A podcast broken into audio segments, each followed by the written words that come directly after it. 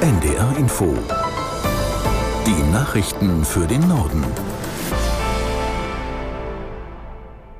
Um 11 Uhr mit Claudia Drews. Der russische Söldnerchef Prigozhin ist offenbar bei einem Flugzeugabsturz nördlich von Moskau ums Leben gekommen. Offiziell bestätigt ist das nicht. Sein Name stand allerdings auf der Passagierliste. Aus Moskau Christina Nagel. Videoaufnahmen aus der Region Twer von gestern Abend zeigen, wie das rauchumhüllte Privatflugzeug kurz nach 18 Uhr Moskauer Zeit fast senkrecht zu Boden fällt. Das Katastrophenschutzministerium meldete kurz danach, keiner der sieben Passagiere und drei Besatzungsmitglieder habe überlebt. Es gibt derzeit noch keine gesicherten Fakten darüber, ob ein technischer Defekt, eine Bombe an Bord oder der Abschuss durch eine Luftabwehrrakete den Absturz verursachte. Nach dem mutmaßlichen Tod von Wagner-Chef Prigozhin hat Bundesaußenministerin Baerbock vor Spekulationen gewarnt. Im Deutschlandfunk sagte sie aber, der Vorfall zeige, dass ein auf Gewalt aufgebautes System wie in Russland auch intern nur Gewalt kenne. Das haben wir ja auf äh, traurige, dramatische Art und Weise in den Vorjahren schon äh, gesehen, wo Oppositionelle, wo Journalisten wo ähm, einfache Menschen aus dem Fenster gefallen sind äh, oder vergiftet worden sind. Wir müssen aber befürchten, dass Russland mit oder ohne Wagner mit seinem zynischen Spiel nicht nur in der Ukraine, sondern vor allen Dingen in Afrika weitermacht. Ähm, und wir dürfen nicht vergessen, dass Prigoschin und Wagner für schreckliche Taten verantwortlich sind. Wo immer Wagner hingeht, folgen Tod und Zerstörung. Putins Russland ist auf Gewalt, auf Tod, auf Leid gebaut. Bundesaußenministerin Baerbock. Die sogenannte BRICS-Gruppe wird um sechs Länder erweitert. Das hat der südafrikanische Präsident Ramaphosa beim Gipfel der Gruppe in Johannesburg mitgeteilt. Demnach werden Saudi-Arabien, Iran, die Vereinigten Arabischen Emirate, Argentinien, Ägypten und Äthiopien zum 1. Januar 2024 aufgenommen. Bisher gehören dem Bündnis China, Russland, Indien, Brasilien und Südafrika an. Vor allem China und Russland drängen auf eine Erweiterung Sie soll der Allianz mehr globales Gewicht verleihen.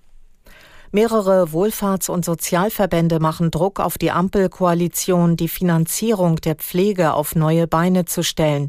Sie argumentieren, die steigenden Eigenanteile für die Pflege seien von den Betroffenen und ihren Familien kaum mehr zu stemmen. Aus Berlin Jan Zimmermann. Die Kosten für die Pflege sollen künftig komplett von der gesetzlichen Pflegeversicherung übernommen werden. Das ist die zentrale Forderung eines Bündnisses aus Sozial-, Wohlfahrts-, Pflegeverbänden und Gewerkschaften. Das Ziel eine Vollversicherung, ähnlich wie die Krankenversicherung. Das Bündnis untermauert seine Forderung mit einer repräsentativen Bevölkerungsumfrage. Nach dieser sollen sich 81 Prozent der Befragten dafür aussprechen, dass künftig alle pflegebedingten Kosten übernommen werden. Derzeit müssen Betroffene im ersten Jahr in einer Pflegeeinrichtung durch durchschnittlich rund 2700 Euro selbst aufbringen. Auch in diesem Herbst und Winter könnte es wieder zu Engpässen bei Kindermedikamenten kommen, befürchtet Gesundheitsminister Lauterbach.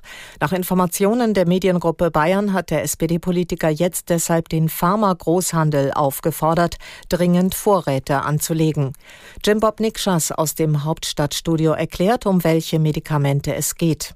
Es geht vor allem um die Mittel, die schon im vergangenen Winter knapp waren, also Antibiotika, Fiebersäfte oder auch Medikamente gegen Mittelohrentzündungen. Da könnte auch in diesem Jahr eine angespannte Versorgungslage entstehen, schreibt Gesundheitsminister Lauterbach in einem Brief an den Pharma-Großhandel. Der soll deswegen jetzt Vorräte anlegen.